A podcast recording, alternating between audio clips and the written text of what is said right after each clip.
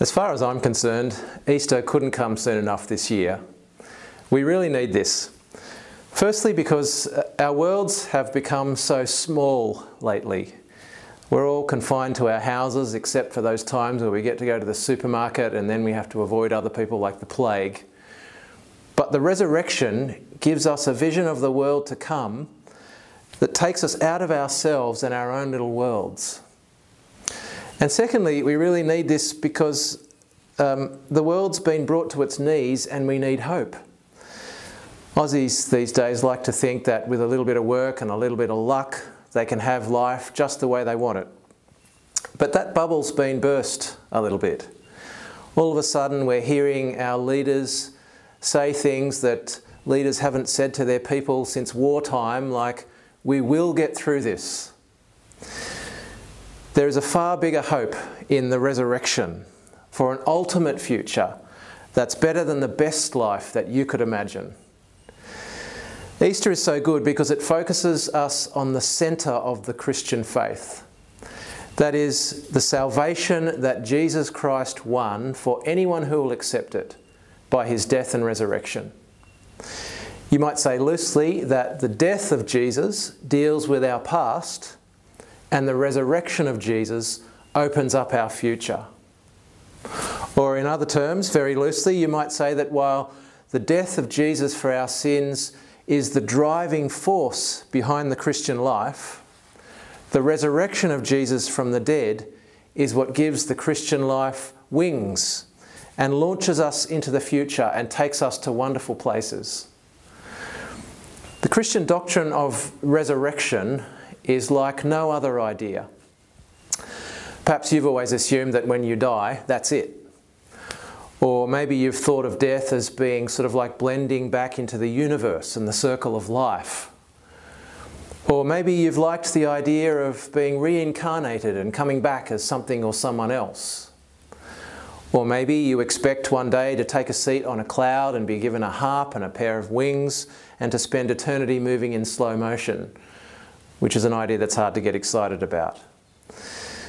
Well, the Christian idea of resurrection puts all of those ideas in the shade and it's based on fact. In this short message, I'd like to explore how the resurrection of Jesus opens up our futures. We'll be reflecting on what was read to us before from 1 Corinthians 15, verses 12 to 28 in the Bible. In this chapter of the Bible, the Apostle Paul was writing to people who were thinking about dropping the idea of resurrection, or at least dissolving it into some vague spiritual version of the present life. And Paul says, no. Our hope is the complete reversal of death, physically as well as spiritually, into a new eternal reality in which there is no death at all and this is based on the fact that Jesus Christ has already risen from the dead, never to die again. The first thing we see uh, here in this passage in verses 12 to 19 is that resurrection is a make or break claim for Christians. If there is no resurrection, then Jesus hasn't risen, and that would make Christians liars, since the resurrection is part of the gospel uh, that we proclaim. And if we are liars, then you shouldn't believe anything that we say. But more than that, if Christ hasn't been raised, then there's no reason to believe that his death paid for our sins. And there's no one holding us and God together now. So, as Paul says here, we're still in our sins if Christ hasn't been raised. And when we die, that's it. Those who've fallen asleep in Christ are lost. And Christian hope only lasts as long as our earthly lives last, and that's not much hope at all. That would make Christians not only liars, but also the biggest losers if Jesus didn't rise from the dead. That's how crucial the idea of resurrection is to Christians. If God is not in the business of reversing death, uh, then we don't have a Saviour and we don't have a hope. Now, it could be that this is new to you, or maybe you've had some doubts about whether this claim could even be remotely true. In the context of uh, our ordinary experience, it's a very far fetched claim. People don't come back from the dead in our experience. How can modern people in a scientific world possibly believe that this happened? Well, I think that if you investigated the evidence, as many people have, you would find that it's something that a thinking person can rationally believe. Please contact us through our website or through our Facebook page, and we'd love to engage with you on this. Resurrection is a make or break claim. That's how crucial this truth is. But now let's see how wonderful it is. Paul explains how resurrection achieves two things life for humanity and victory for God. So, firstly, firstly in verses 12 to 20, uh, 20 to 23, resurrection achieves life for humanity.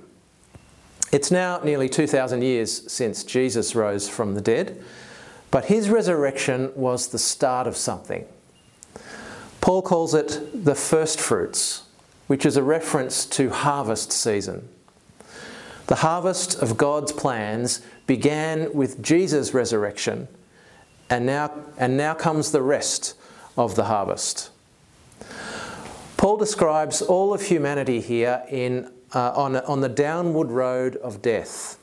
In Adam, all die, says Paul. That is, all of humanity inherits sin and death from our spiritual ancestor Adam. For all humans, we all sin, we all die, which means being cut off from God, leading to spiritual death and physical death and eternal death. The wages of sin is death.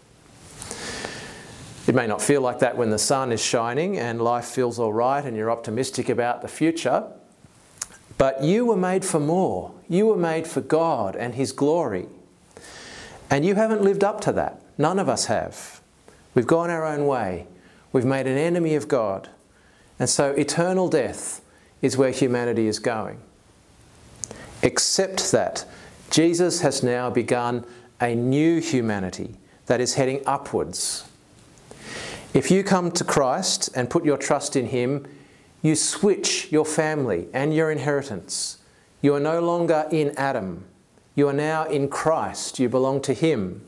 You've crossed over from death to life. And so you will follow Christ into resurrection. Christ the first fruits, then when he comes, those who belong to him, says Paul here. In other words, your spiritual death is reversed when you come to Christ. Your physical death will be reversed one day. Your eternal death has been switched for eternal life. Your destiny is God and glory. As Paul goes on to say later in this chapter, this is going to involve a very radical change in our natures and, our, and, the, and the whole world around us. It's going to be better than anything we could ask for or imagine when the people of God are given their inheritance in Christ in resurrection life. If you think heaven is going to be thinner or weaker than this life, then think again. The resurrection is going to be way more substantial than this life we're living here now. If you think heaven is going to be paler and less colourful than this life, think again. You haven't seen colour until you've seen the world after the resurrection. If you think the company in heaven is going to be boring and all we'll do is play harps and sing in high pitched voices like angelic robots with no personality for all of eternity, think again. You haven't enjoyed fellowship any near, anywhere near as rich as you will experience in the resurrection life when God dwells in the midst of his people. The resurrection achieves life for humanity, and that is the fullness of life to the full. And the ultimate goal of all of this is that resurrection achieves victory for God, which is what Paul explains in verses 24 to 28. This is all about God putting things back the way they should be, with Himself at the centre of His creation in all His goodness. As Paul explains it here, for God to be at the center of everything with harmony around him, all his enemies have to be destroyed. Everything that undoes his good work and spoils his world has to be removed. And that's Jesus' job. As it says here, Jesus must reign until he has put all his enemies under his feet.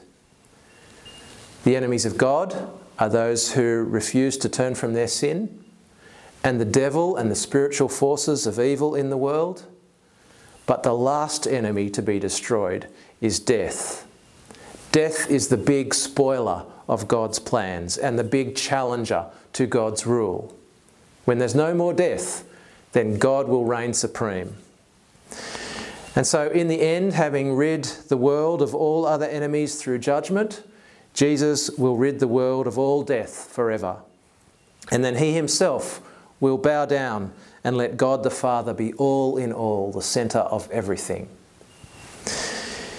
In other words, for the world to just keep going the way it is would be a tragedy. Because the world is only barely functioning.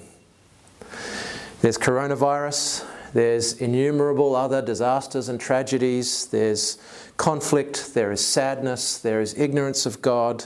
Human sin is at the bottom of it all, and there is death. God's design was for better than this. But Jesus came to re establish the rule of God, beginning with his own resurrection and ending with the universal destruction of death. So, resurrection achieves victory for God. This is how res- the resurrection opens up the future. There's a bright hope for creation, there's the bright hope of life for us in Christ. So there's a huge vision here for the world and for your life. There's so, it's so much bigger than just uh, getting through the coronavirus crisis and then resuming normal life, or making lots of money and living a long time and dying satisfied and happy. No, this vision is universal and eternal. It has God at the centre in glory, and you with Him in a restored creation and a restored humanity, richly blessed forever. That's a vision that can lift you out of this life and out of current circumstances because it's a full hope based on a real event that happened on the Sunday morning of the first Easter day. Jesus has risen from the dead. And so Jesus is the key to all of this. It's his resurrection that opens it all up. It's his reign that defeats the enemies of God. It's his people who follow him into resurrection life. So, the most important thing of all, the top priority in life, is to make sure that you are one of Christ's people. If you haven't done it yet, you need to make the switch from Adam to Christ, from death to life, from enemy to friend of God. And your death will be reversed, and God will come into your life, and your future will open up. Perhaps in this time of coronavirus, we're being given a little hint that the world cannot deliver all that it promises. Um, the hopes we place in this life are misplaced. We need bigger hopes and surer hopes than uh, just these worldly things. The challenge is to look past uh, the things of this world as much as possible and focus on the risen Christ and the eternal future that has to be the context in which everything else is put into perspective for us. And that's the vision that needs to drive our priorities, our attitudes, our relationships, and even our feelings here and now. Such a great hope. If you believe Jesus is risen and you have this hope, how does it affect the way that you are living your life now? How does it change your outlook and your behaviour? Profoundly, I hope. And this is just much, as much a challenge for me as it is for you to be transformed by this hope that makes us look upwards and onwards. I'll finish now with a prayer that you might like to make your own. We will thank God for Jesus. We will express our trust in Him to save us and give us life. And we will ask Him to cause this hope to grow in us. Let's pray. Heavenly Father, thank you for the death of Jesus, which paid for our sins, and for the resurrection of Jesus, which has opened up the future for us and for your world. We want to look past the things of this world and see Christ reigning and saving us for a bright future. By your Holy Spirit, please cause this hope to grow in us so that we are transformed and ready to meet you in resurrection life. In Jesus' name, Amen.